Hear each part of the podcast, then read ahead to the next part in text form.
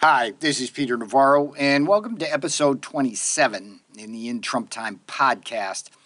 This is a quickie, a quick little hit with Eric Bolling of Newsmax that popped up yesterday when they needed somebody to pinch hit for Rand Paul.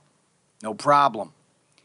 What's interesting about this little hit is that I call for the firing of the head of the Health and Human Services bureaucracy. And I'm able to reflect back on the days when I was in the Trump administration and worked really hard with that bureaucracy to make sure that every American had enough personal protective equipment and ventilators, test kits, and the like. This is a little beneath the weeds kind of agency in the bureaucracy, but it's really important. And having clowns like Becerra running that thing now is just one more part of the clown show, otherwise known as the Biden regime and its response to the pandemic. So enjoy this quick little hit. If you can, write a review of the podcast, and hopefully you will find this interesting. We used to have presidents that took responsibility for their actions. Remember President Truman? The buck stops here. Well, according to a Washington Post report, it looks like old Joe Biden is looking for someone to blame, and that person is Health and Human Services Secretary Xavier Becerra. According to the piece, White House officials have openly talked about finding someone better for the job, but that was stopped due to political consideration. The article goes on to say that officials are frustrated because they're facing growing criticism for health messaging missteps. Missteps is a bit of an understatement, wouldn't you say, folks? Joining us now to discuss the missteps, former White House trade advisor for President Trump, author of the book In Trump Time. That book right there. Peter Navarro joins us.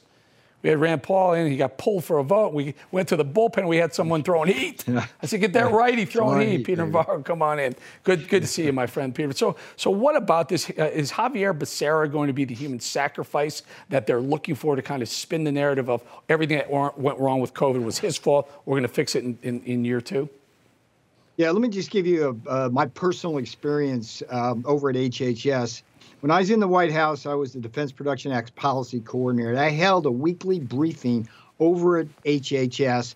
There were heroes over there, people you never heard of, Paul Mango, Bob Kadlec, Admiral John Palachic. We focused, Eric, like a laser beam on having a tight supply chain so that we could get in what we needed in terms of personal protective equipment, testing gear, ventilators, everything. We did a hell of a job, okay?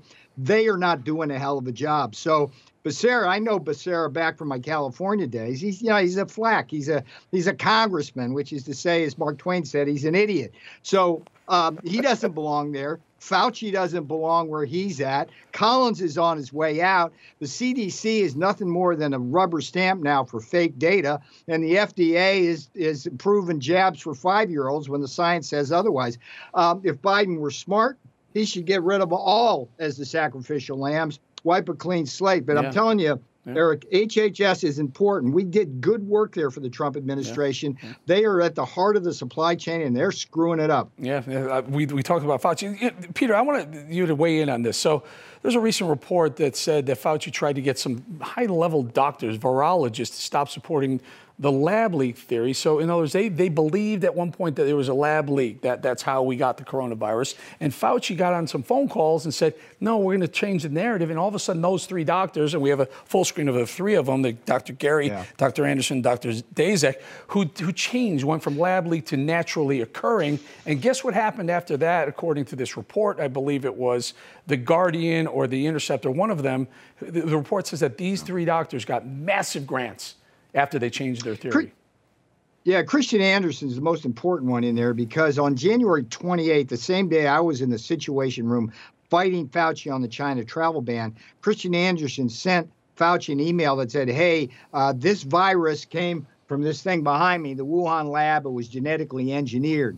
And that was, in my judgment, the biggest lie of omission Fauci told and through that whole crisis. Fauci knew on January 28th, right then, that he was on the line. It was his money that funded the lab. The virus came from the lab. Instead of telling us, he did the cover-up, which you're just talking about, and he achieves the cover-up by handing out grants left and right, unfortunately, to very smart people who have more brains than ethics. Yeah. Yeah. No, Peter, it's amazing that these doctors, very, very smart people who had an opinion, switched their opinion to follow Fauci's opinion, probably to protect Fauci's spending of some money there. And then they get these massive grants. Peter, it's just follow the money. And unfortunately, in D.C., it follows to a swamp. Peter Navarro, thank you for joining us. My pleasure, Eric. Always good to see you, buddy. Okay, I'll be back soon. And by the way, as an addenda to the podcast I've done on Joe Rogan, it turns out that Neil Young has a direct connection to Pfizer, which is pushing the vaccine on our kiddies and everybody else.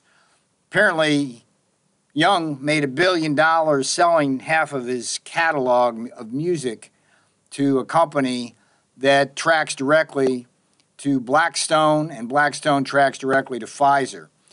One wonders how Neil Young got the idea to go after Joe Rogan and implicitly Dr. Robert Malone. When you follow the money, maybe you get the answer. Stay tuned.